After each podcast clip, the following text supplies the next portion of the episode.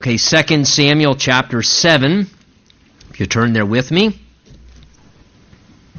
And as you're turning to 2 Samuel chapter 7, as we continue our journey through 2 Samuel together, one of the things I would encourage you to ponder as we look at this chapter together this evening, sort of a an overall idea or concept, is that could it be possible in your life that maybe what your idea is or your plan or maybe your concept of what would be a really great and an incredible thing that God might do in your life or through your life or allow to come to pass. Perhaps what if it was possible that actually your idea is way too small? And maybe God has a way bigger idea, a way grander vision, and something far more marvelous than you would have ever imagined. You know, the Bible does tell us in the book of Ephesians that God uh, works in us, and it says He does, you know, exceedingly abundantly above and beyond what we could ask or think through His power working through our lives. And sometimes our problem isn't that we perhaps are thinking, well, it'd be really great if God could just do this. And, and, and we would almost be content with that, but perhaps it could be that that idea is not right because maybe God has something far better. Maybe God has something much beyond what you could even envision that would be way better as a part of His plan and purpose. And I think this chapter is kind of one of those chapters in the Bible that really conveys that idea. 2 Samuel chapter 7 is an important chapter to us, particularly from a doctrinal perspective, because it gives to us what we often refer as the Davidic covenant. Uh, and by the Davidic covenant, what we mean is this is the place where God, by His Spirit, prophetically reveals to David, King David, that the Messiah, the Savior, Jesus Christ, was going to come through the lineage, through the family line of David. Uh, the Bible tells us prior to this time that Jesus, the Messiah, would come uh, from, first of all, the seed of man, and then that he would come through the Jewish people, and then that he would come through the tribe of Judah. And now God refines it once again, and he says, particularly, not just the tribe of Judah, but through the, the family line of David himself. That through that lineage they could trace to verify who the Messiah would be. And of course, we have other prophecies that just give us further details, many of them that pertain to even this time of year as we celebrate Christmas. Micah chapter 5 tells us that Jesus specifically born in Bethlehem. And we have these prophecies given to us throughout the Word of God. But again, 2 Samuel 7, this is the Davidic covenant where David gets this awareness that he actually would have the privilege to have the Messiah, Jesus Christ, come through his family line. So let's look at it together. At this time, again, remember, David has moved his capital to Jerusalem. He's now reigning over the consolidated nation of Israel. All the tribes are now submitted to him as their new king. David, we saw last week, has now moved the Ark of God to the center of the nation, to the capital city, Jerusalem. Again, having this heart under his administration prior uh, to the previous administration uh, and governmental leader who had quite frankly, no interest in the things of God or having God at the center of the nation. David's heart is different. David wants to bring God back to the center of the nation, and so he's brought the ark of the Lord, that central piece of the furnishings of the tabernacle where the presence of God would be manifest back into the center of the nation at the capital city. And we read chapter 7, verse 1. Now it came to pass when the king was dwelling in his house, and the Lord had given him rest from his enemies all around, that the king said to Nathan the prophet, See now, I dwell in a house of cedar but the ark of God dwells inside tent curtains. So at some point after David has settled into Jerusalem, again, we're reminded here of David having his own house, or more than a house, what we would refer to as a palace for a king, a cedar palace. We saw that in our prior chapters as well, uh, that David's fame was expanding, that the Lord had established him, that actually people from other nations came and blessed David with offerings of, of cedar wood and, and precious materials and built him this grand palace palace there as the king. Uh, and at this time, as David is now in his palace, so he's comfortable himself, as well as the Bible tells us here, verse 1, that this was a time that the Lord had given him rest from his enemies all around. So there's been a cessation of battles and warfare. And again, for a period of time, there was a lot of conflict. David was fighting battles. So this comes at a time now, the Bible's trying to tell us, when things were rather calm. Things were peaceful. David had settled into a season where he's now on the throne, that time of struggling and the time of challenges that David had been through in the prior season. That's come to a rest now. David's not in a time of struggle and hardship. He's come to kind of a calm season in his life. Things are settling down a little bit. Uh, his enemies that were hassling him and causing him constant conflict and the battles he was always fighting, that's come to a closure now. And the Lord, it says, has given him rest at this time in his life. And, and please take note of this. It says there, verse 1, the Lord had given him rest. And I want to tell you something. It is the Lord alone, honestly, that can give to any one of us rest. And no matter what way you want to define that, uh, all the way to the point of, to the most basic way, the Bible tells us in the book of Psalms that He gives His beloved sleep. Uh, God is the one who gives us rest, whether it's to our physical body. Lord, I can't sleep. Well, the Bible says the, the Lord can give to His beloved sleep, and that he does. In fact, you remember in the book of Genesis, uh, God showed that very clearly. God, without anesthesia, put Adam to sleep and took out a part of Adam's side. It says he put the man into a deep sleep, and then he took his portion of his side and made the woman out of the man. Uh, and again, God was able to do that. And so when I have trouble sleeping sometimes, I just remind the Lord of that. Uh, Lord, you uh, uh, did it. I'm not asking you to operate on me while I'm sleeping, God. I already got a woman laying here next to me. I'm content with that. 23 years plus. Um, this is more sufficient.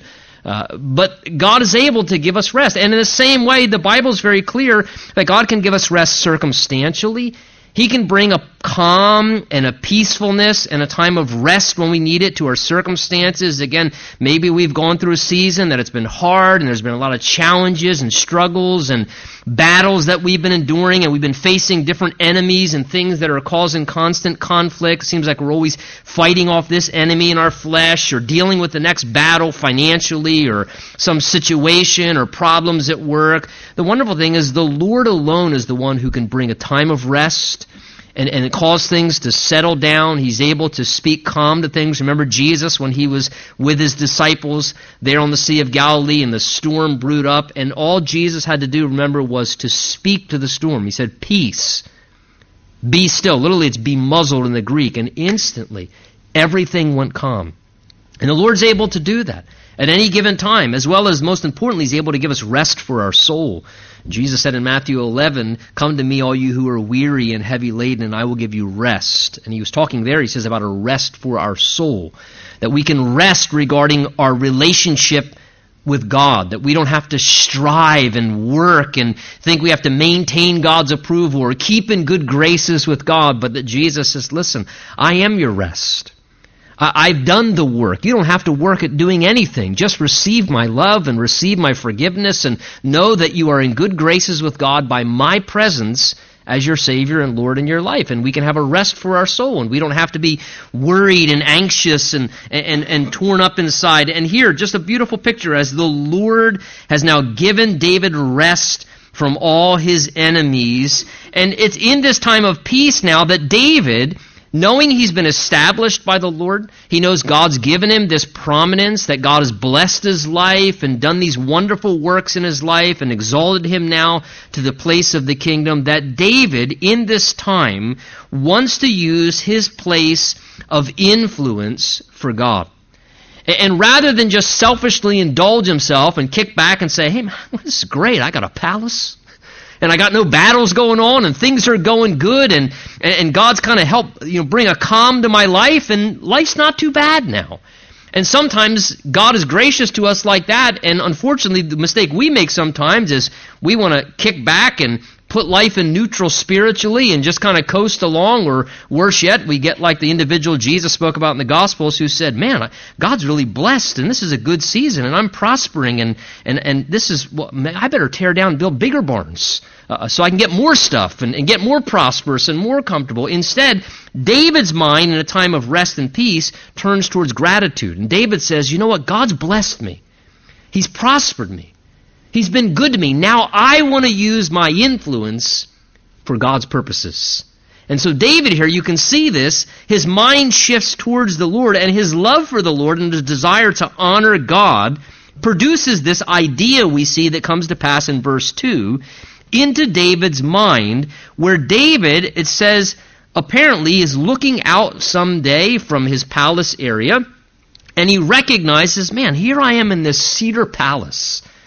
God's blessed me. I'm a king, and I have this cedar palace, this gorgeous, magnificent place to dwell in. And then he looks out to where the ark of God was that he had brought back to Jerusalem, and he recognizes the ark of God is dwelling basically in a, a tent like structure, and the, the curtains there of, of the tabernacle that was set up for it to be dwelling in. And David, David just finds that inconsistent.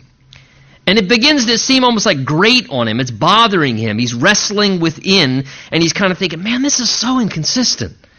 I mean, I'm a human king, and I got a cedar palace and a gorgeous dwelling place, and God is the king of kings, and he's out there in a tent. And, and this just, it's bothering David. And something in his, con- I mean, again, just shows you where his heart is at. Again, whether his reasoning is 100% accurate in regards to the fact that poor old God's actually dwelling out there in a tent kind of mindset. But this just shows you where his heart is. He loves the Lord, and he can't fathom the thought that, that, that how could I possibly deserve anything close to what God deserves? And certainly God deserves way better, David's mind is. God deserves way better than I do. And if this is what I have, God deserves way more than this. He's so much more glorious of a king. So it's with that mindset that this desire idea comes into David's mind that he wants to build a palace, if you would, a temple, a structure, something, a beautiful dwelling place. Ultimately, we know it will be the temple itself, the permanent dwelling place where God's people would gather to worship. He wants to build a house and a dwelling place that's glorious for God now. So it seems that he goes to Nathan the prophet and he wants to float this idea by him, which again I think is a very beautiful thing because David has this idea and desire, which is, again, keep in mind as we go through this, this is a good desire. It's a wonderful desire. And ultimately, this idea and desire is consistent with God's plan long term because ultimately God will build a temple. It will be through Solomon, we know that. But this is what God's ultimate plan is. So this is a beautiful thing, wonderful intention. David's love for God, he wants to honor God, but he wants to see is this desire something that's in line with God's will? And I think that's why verse 2 tells us that he went to Nathan the prophet and brought this subject up before him. In a sense, that's what he's saying when he says, See now, I dwell in a house of cedar, but the ark of God dwells inside tent curtains. In other words, he's saying, uh, implying uh, this isn't right. I should build God a glorious house. Now, the reason he goes to Nathan, is the first time Nathan shows up for us here. Nathan is the prophet of God that we'll see becomes sort of like a chief advisor to David during his administration as the king. There'll be others there as well, but Nathan seems to always be by David's side and sort of be, as I said, like an advisor, really a, one of his chief advisors, especially, particularly in regards to all matters that dealt with morality and spiritual things we're going to see that it's Nathan the prophet that rebukes David in a few chapters regarding his sin, his wrongdoing with Bathsheba. But I like this picture here of, of King David. I, I like this political attitude and mindset. He's putting godly men around him as his advisors and saying, you know what? I'm a king, but boy, my administration, my decision making, my rulership will go way better if I bring around me some people who are godly some prophets of God who can speak into my life the things of God, that hear from God and can keep me in check and speak to me words of wisdom that would be helpful from God. So we see Nathan by David's side, and as this idea is brought to Nathan, Nathan, verse 3, responds to David, understanding what David's speaking about, about building God a house, and he simply says to David, sort of just speaking off the top of his head, we'll see. Go, he says, do all that's in your heart, for the Lord is with you. So Nathan hears this, and he can't see one reason why God wouldn't be honored by something like that. And again, put yourself into Nathan's sandals here a minute. Of course, we're going to see that he's ultimately a little bit off target, and he has to go back and, and re-clarify God's will to David. But Nathan the prophet hears this, and he thinks, I mean, th- this is wonderful. Things are going in a fantastic direction. David's brought the ark of God back. We're being open to the presence of God again at the center of the nation. And he's thinking, it seems the Lord is with you, David, in everything you're doing. Hey, if he's put that in your heart, go for it, man. If that's what God's put on your heart and mind, you're the king. You have the resources, the power to do it. That sounds like a grand idea. I don't see why God wouldn't be blessed by that, why God wouldn't be honored by that. So he sort of encourages David and indicates that the Lord would, would be pleased with that. And he kind of prompts David with the idea that, hey, that, I'm telling you as your spiritual advisor, that sounds like something that's of the Lord. Now, the unfortunate thing here we're going to see is Nathan's error is he speaks from only what he's looking at from the natural perspective. He doesn't pause to take time to truly seek the Lord, and he lets what he sees on the surface and he lets his own human reasoning dictate what he says in the moment instead of waiting to seek God for revelation or confirmation. This sounds like a really great idea. This sounds like a really good idea. Let me go further. This sounds like a really godly idea, in line with God's will. But yet, we're going to see that Nathan finds out that he should not have encouraged David to just go ahead and do this, because really, this, we're going to see, is not really what God wanted David to do. God had a different plan in mind. And so Nathan here makes this mistake. And you know, sometimes we have to be careful whether we're the individual that hears something that somebody's saying, and sometimes man, we, we want to be encouraging or we hear something really good. And, and quite frankly, uh, you know, it's sometimes few and far between. We hear somebody really wants to do something great for God. So as soon as we hear one person say they want to do something for God, hey, finally, finally somebody wants to do something for God. Finally, one young person wants to live for Jesus. You know, go for it. Or I mean, just go. Go to Africa. Go on a mission field. Nobody else wants to. And sometimes we hear these really wonderful ideas, and our hearts are stirred, and we say, "Hey, do what's in your heart. I can't see how God wouldn't be pleased with that or honored by that. We need more missionaries, or or and, and we tell somebody just go. Or my, my golly, I mean that that's that's a fantastic opportunity. Step into that, and we encourage someone to do something, and we have to be careful because if that's truly not what the Lord wants for them, in good intention, we can actually misguide someone. And we may be a very credible person in their life, someone they look up to, they admire. So we have to use caution and, and be careful. And we have all probably been guilty of doing this kind of thing before. This is why it's important on the other side of this that we all learn to listen to the Lord. The Bible says there's safety found in a multitude of counselors that by counsel plans are established so we should get counsel. The things of the lord are yes and amen. You should seek out godly counsel. It's wise. It's one of the ways that god bears witness to his will in our lives. Whenever i'm making a decision especially a more major decision beyond praying and seeking the word and evaluating circumstances i, I seek counsel. I look for other people to, to bear witness that their spirit kind of has a, a confirmation and agreement so i'm not dismissing that but that being said, there can be times where people want to amen something that God's not amening. And we have to be cautious and be careful and learn how to hear from God for ourselves above everything else. And, and, and it's very, very important because we could err on both sides of this the side of Nathan, where we misguide someone and we need to go back and apologize and, you know, kind of give them clarification if we made a mistake. And at the same token, we can just take what we hear from someone else and just run with something because somebody kind of confirmed it and thinks it's a great idea and we run forward with enthusiasm and can step uh, sort of ahead of the Lord or get into something maybe that we shouldn't. So verse 4, it says, But it happened that night. Uh-oh. Should have happened that day, but he didn't wait that long. It happened that night. The word of the Lord came to Nathan.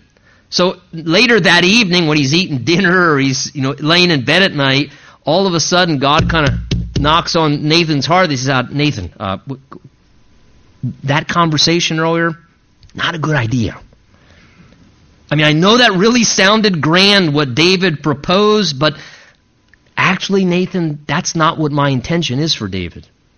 And he's going to have to correct Nathan here, and Nathan now is going to, in humility, have to go back and deliver the word of the Lord to David. Which shows you, what did he give to David prior to this? He gave him the word of man. It wasn't the word of the Lord. And see, Listen, I, I don't care if somebody is the most famous prophet of God. I don't care if they're really at. Eh, the best of men or men at best. Okay? And, and, and, I don't care how accurate, but that person, I mean, they're like so prophetic. They always speak into my life. Well, maybe 90% of the time they do. But what if the one time they speak into your life and they give you the word of man, the word of their flesh, and not the word of the Lord? That can be da- and here. So he he gives him the word of man. Now he receives the word of the Lord, which is Nathan. That's not what I want David to do. You need to go tell David what I really think in regards to this. So he's now sent with the word of the Lord back to David, verse five. Go and tell my servant David. Notice God's not upset with David. He, he, he appreciates David. He refers to him multiple times throughout this, my servant. That's my servant. It blesses me what's in his heart. But you need to go tell him basically what God's going to do here is God is going to respectfully decline David's offer. David, thanks, but no thanks. Appreciate that you had it in your heart. We're going to see that in the other accounts and Chronicles. God's going to specifically say, It was good that you had this in your heart, David. Nothing wrong with it. You're rewarded for the desire, great desire but not something I want you to actually engage in because Solomon will be the one chosen by God to build the temple. So go tell my servant David, thus says the Lord, would you build a house for me to dwell in? For I have not dwelt in a house since the time that I brought the children of Israel up from Egypt, even to this day, but have moved about in tents and in a tabernacle. Wherever I have moved about with all the children of Israel, have I ever spoken a word, God says, to anyone from the tribes of Israel, whom I commanded to shepherd my people Israel, saying, Why have you not built me a house of cedar? So the first thing that God does is he's sort of respectfully declining David's offer to build him a temple here, to build him a house, as God assures David, this is what's happening in verse 5 to 7, God is assuring David here that, that he's, he's not feeling deprived. It's kind of some, somewhat almost humorous that God would have to tell David that he's saying, really, David, it's not hurting my feelings that nobody's built me a house yet. David, uh, even though human beings may need a palace, I'm really okay with the tent thing. Like, like it's what you perceive as very important from your perspective. Sometimes, again, the Bible tells us that God doesn't see as men see. And, and, and a lot of times, what we value and esteem uh, God doesn't quite value and esteem the same way with the same system. Again, I've said before, I'll say it again because I think it applies here. In heaven, the Bible says that, that the, the street is, is paved with gold. Now, we just think that's to make it beautiful. I, I personally tend to think that what that's an indication is that's God's estimation and value of gold. I mean, go out there, what do we pave our streets with? Asphalt, right? Blacktop. Do you ever see anybody out there going, wow, check out that blacktop on Tilton Road? Whoa! That is some sweet blacktop. Right? It's blacktop.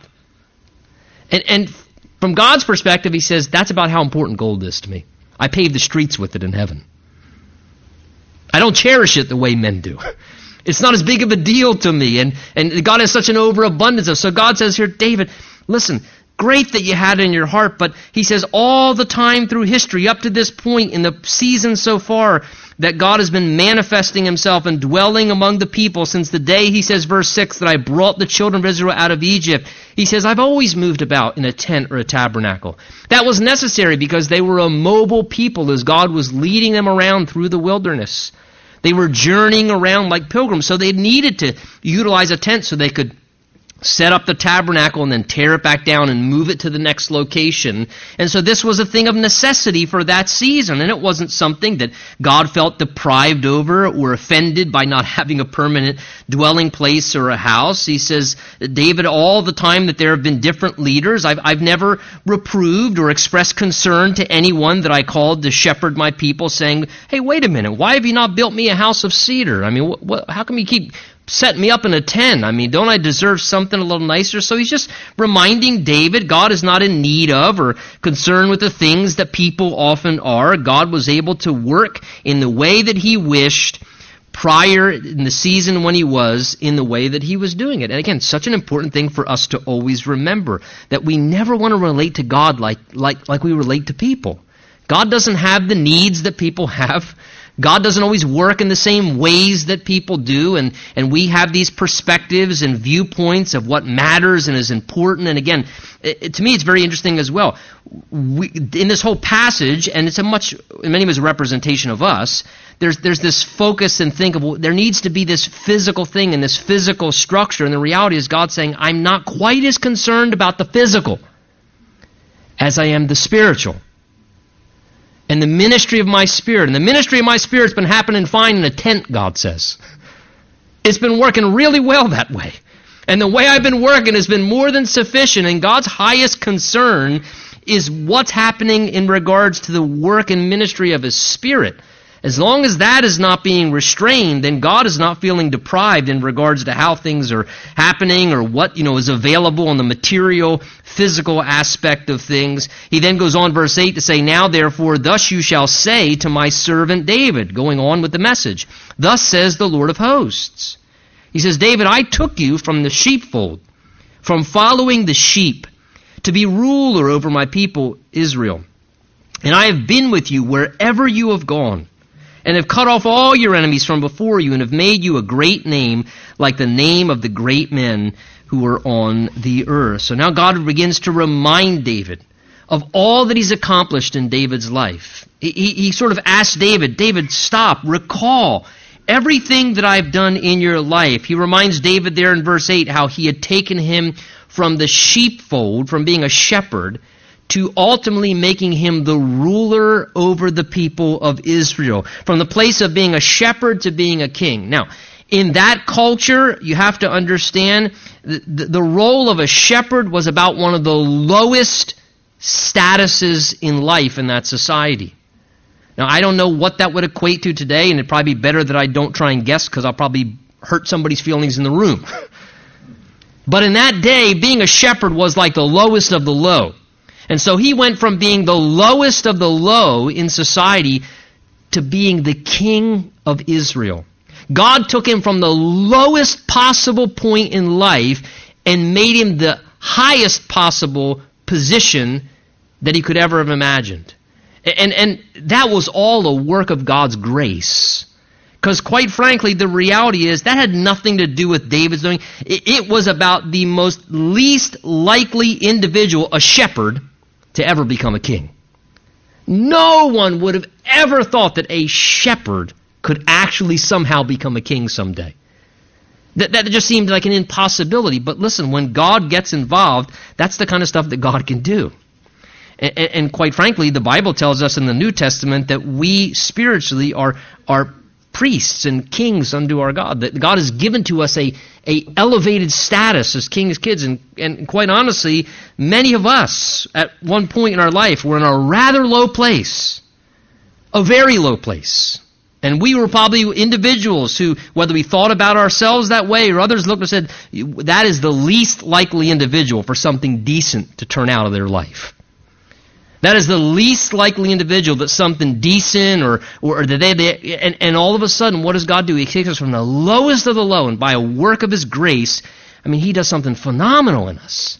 And He elevates us to the most incredible place and brings us out of the miry clay in the pit and brings us to this beautiful place where He elevates us and brings such blessing to our life. And again, why was it all happening? Because of a work of God's grace. That's what verse 9 says. He says, David, I have been with you wherever you've gone. I've been the one cutting off your enemies and dealing with your things in your life that were threatening your success and would have held you back or destroyed you. And I like that statement there. He says to David, David, I have been with you wherever you have gone. It was the Lord's presence and the Lord's help that caused David to always experience what he did, and it was the Lord's availability in his life no matter where he was. David, I've been with you wherever you have gone. And have we not, ladies and gentlemen, discovered that reality in our lives if we know the Lord? That He, not always people, because people fail us, they forsake us. People choose to go a different direction, and honestly, sometimes just reality, literally, people can't always be with us 24 7, but the presence of the Lord can. And the Lord says, I have been with you wherever you have gone. Wherever you were and wherever you've gone or wherever place you were taken to, I remained with you. I was there. I was available to help you. And, and what a wonderful thing to know that, that He never leaves us or forsakes us.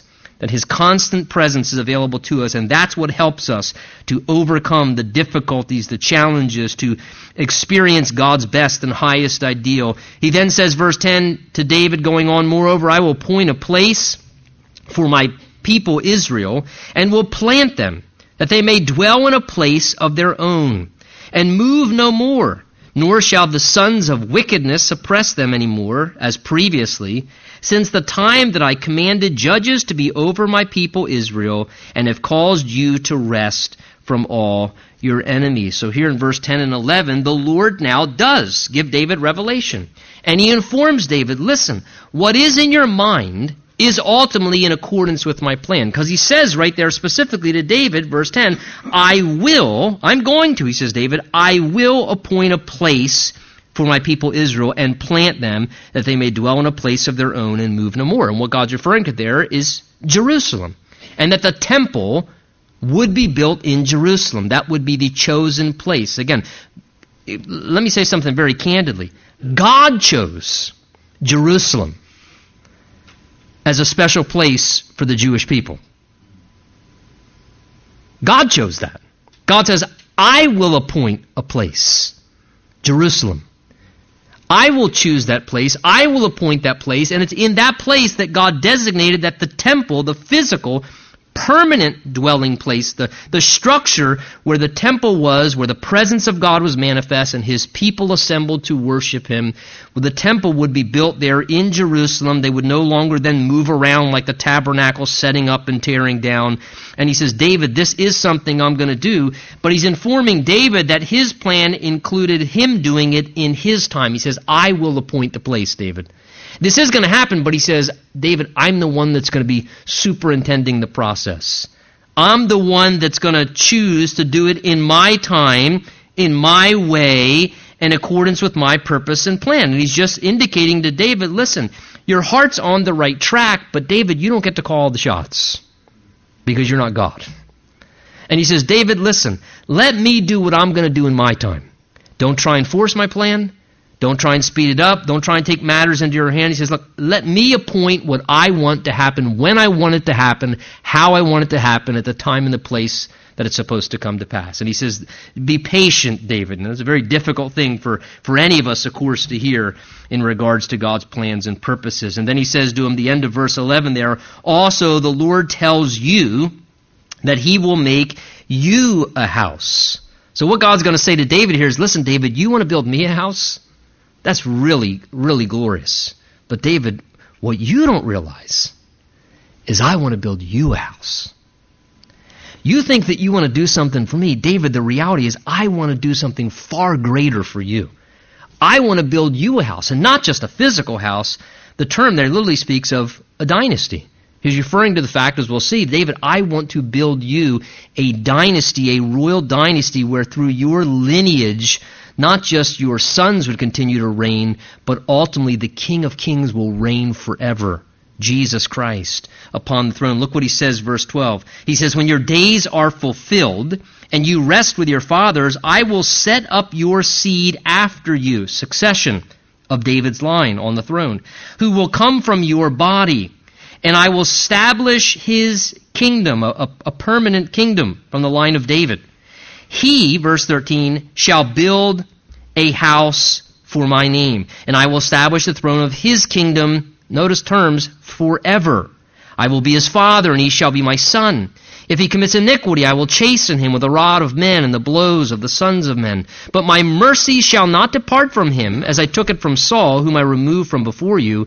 And your house and your kingdom shall be established forever before you and your throne shall be established forever. And according to all these words and all this vision, so Nathan spoke to David. So notice, God is informing David now through this prophecy, as I said, of what is going to come to pass through his family line. And what we have here, as we begin to again begin to receive prophecies in the scripture, and of course as we move further in the Old Testament, we'll start to move into the prophetic books.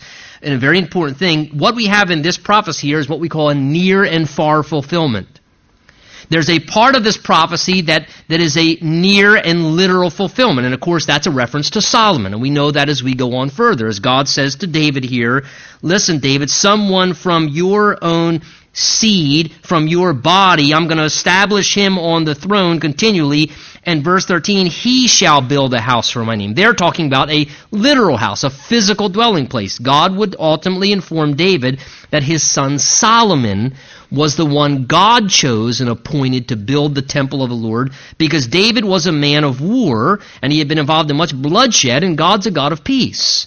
So it would be inconsistent with God, a God of peace, to have a man of war to build the temple. So David, as informed by God ultimately, David, listen, it's good that it's in your heart, but, but I'm going to use your son Solomon to fulfill what's in your heart to do. You may have the vision for it, David, and that's great. And David did everything he could to get behind it and supply it, but he says, David, though you have the desire and the vision for it, I'm actually going to use someone else to do it. And his son Solomon is the one selected. So certainly what's being referred to here is a direct and literal near reference to Solomon, but you can tell there are inferences here to something way beyond Solomon because God is telling David here, I'm going to establish this person who's the seed of your house, one of your sons in the lineage of your family line, and I'm going to establish, it says, the throne of his kingdom forever. Your house and your kingdom, he says, verse 16, shall be established forever before you, and your throne shall be established forever, perpetually, eternally.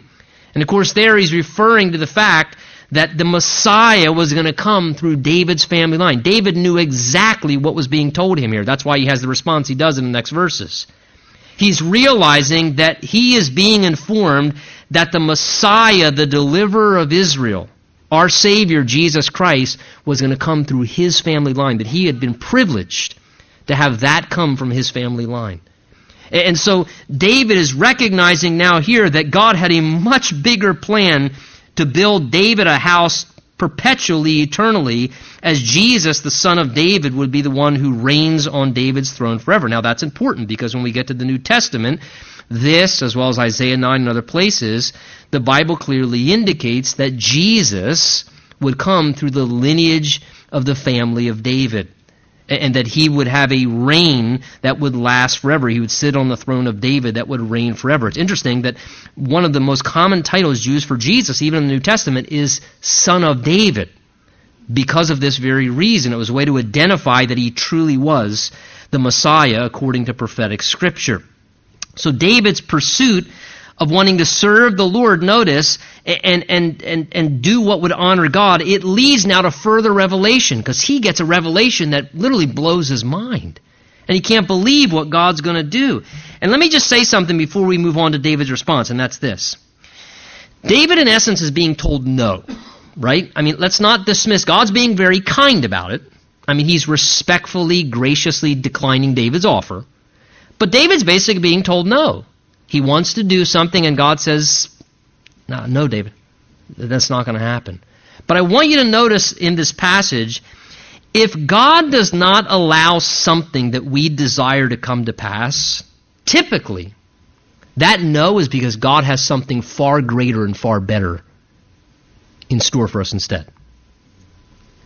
And, and, listen, how many times, Lord, I, I mean, Lord, can I marry this? I mean, this person will be wonderful. They'd be a great option for a spouse. They'd be a great option. And God says, no. And He closes the door and He gives us a no. Oh, Lord, but they would have been it. And, and why is God saying no? To make you miserable? No. The reason God's saying no is because He has something far greater, someone far better that would be a way better match in person for you. So God says no to what you desire because His desire for you is way better.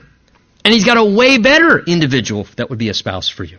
Or God, we want to, you know, Lord, can I do this? Or take this opportunity? Or can I have this job? Or buy this house? Or, you know, have this ministry? And God closes the door. Or we get a no and we struggle with, you know, all the disappointment, the normal human experiences. Listen, we need to remember in those times, if we knew everything that God knew, we would recognize, Lord, thank you for saying no because that means that you have something way better you're thinking about something way more marvelous and bigger, like with David here. David, you're thinking way too small.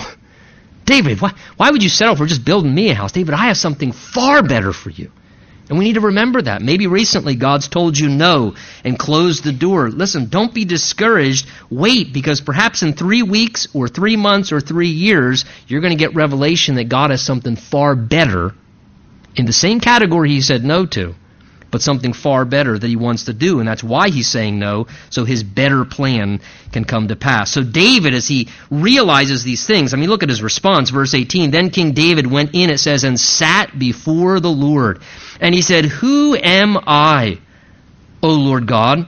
And what is my house that you have brought me thus far? So as David recognizes that God has just revealed this to him, his response in hearing the word of the Lord is to look at it. it. says he just verse 18 he just goes in and he just sits in God's presence. And he just sits there in, in an attitude of worship and prayer. And he's just so overwhelmed as he's pondering here his own insignificance. He says, Who am I, God? Lord, who am I that you would do this with my life?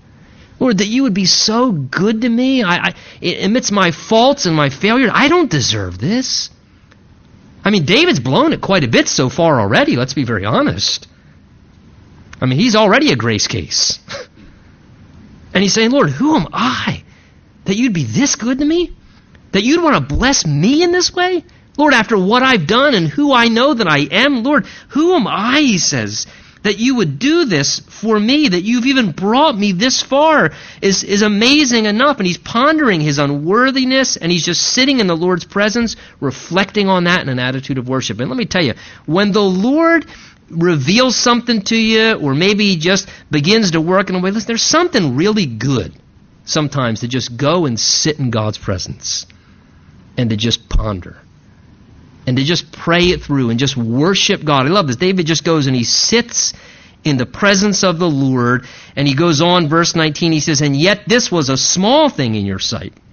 O Lord God, and you have spoken of your servant's house for a great while to come. Is this the manner of man, O Lord God? Now what more can David say to you? For you, for you, Lord God, know your servant. So uh, David says, verse 19, Lord, what I, what I was thinking seemed pretty amazing to me. And he says, verse 19 there, yet my idea was a small thing in your sight. This is back to what I was saying earlier. David had an idea, and he thought it was a really glorious idea, and he realized after all the revelation came forth and God had a much more marvelous, far reaching, bigger, incredible plan that would bless him way more, he says, Lord, my idea, boy, my idea was such a small thing. I was thinking so small, God. I was thinking, well, this would be good enough, or, I mean, this would be sufficient. And he's thinking, wow, Lord, thank you for helping me realize I was thinking way too small. Thank you, Lord, that you're a really big God and you got way bigger plans than I'm often envisioning because you're so much more loving and gracious and powerful that, Lord, you had this way more marvelous plan. He says, Lord, what I had in mind was such a small thing in your sight, but you've spoken of something much greater. And he says, verse 20, What more can I say to you, Lord? You, you know me. What more can I say? The idea is David's speechless. What more can I say? And let me tell you something. When you make David speechless, that's pretty powerful. Because what's David? He's a communicator, right? You read your book of Psalms? Who do you think wrote most of those things? David had an expression for every range of emotion anger, frustration, depression, anxiety, feeling isolated. David was a man of expression. David is a communicator. That's why he was such a wonderful psalmist. And David here is so overwhelmed by the presence of the Lord that he says, God, I don't even know what to say. And, and let me tell you something worship reaches its epitome when you just sit in God's presence and you don't even know what to say. And, and the English language, the human language, and words just don't even work. And you just, you're, what a wonderful thing when, when you come into a place where you just become so aware of how great God is and how insignificant you are as a human being. And, and somehow God brings that revelation and reality to bear on your own soul. And David says, well, there's nothing to say, God. And he's just sitting there. In some ways, worship reaches its highest pinnacle when words are no, no longer useful. And words don't even work. And something happens deep in the soul, deep calling unto deep. He says, verse 21, For your word's sake, Lord, and according to your own heart. Notice this was what was on God's heart. You have done all these great things to make your servant known them. Therefore, verse 22, David knows it's not about him. Look at him. Therefore, verse 22, you are great, O Lord God, for there is none like you, nor is there any God beside you, according to all that we have heard with our ears. He says, Lord, you've done great things because you're a great God. And boy, would not all of us, in some way, if we were honest, be able to look at that and, and, to recognize in our life there are some really great things that God's done in our lives? Because He's a great God and He's done some really great things if we take the time to ponder and reflect. And the Lord has a way to show us those things on occasion in our lives. Verse 23, He goes on, And who is like your people? Like Israel, the one nation, He says whom God went to redeem for himself as a people. Again, take notice, God kind of likes the people of Israel. It might help in today's politics if people recognize that. The one nation.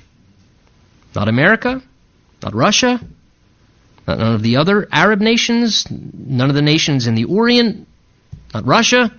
The one nation, the Bible says, that God went to redeem for himself as a people, to make for himself a name, and to do for yourself a great and awesome deeds for your land. God controls the land, he can give it to whoever he wants. And before your people, whom you redeemed for yourself. Again, God redeems them for himself, the nations and their gods. For you have made your people Israel your very own people forever, and you, O Lord, have become their God. Again, I don't see the Bible saying that about any other people on the earth. One people.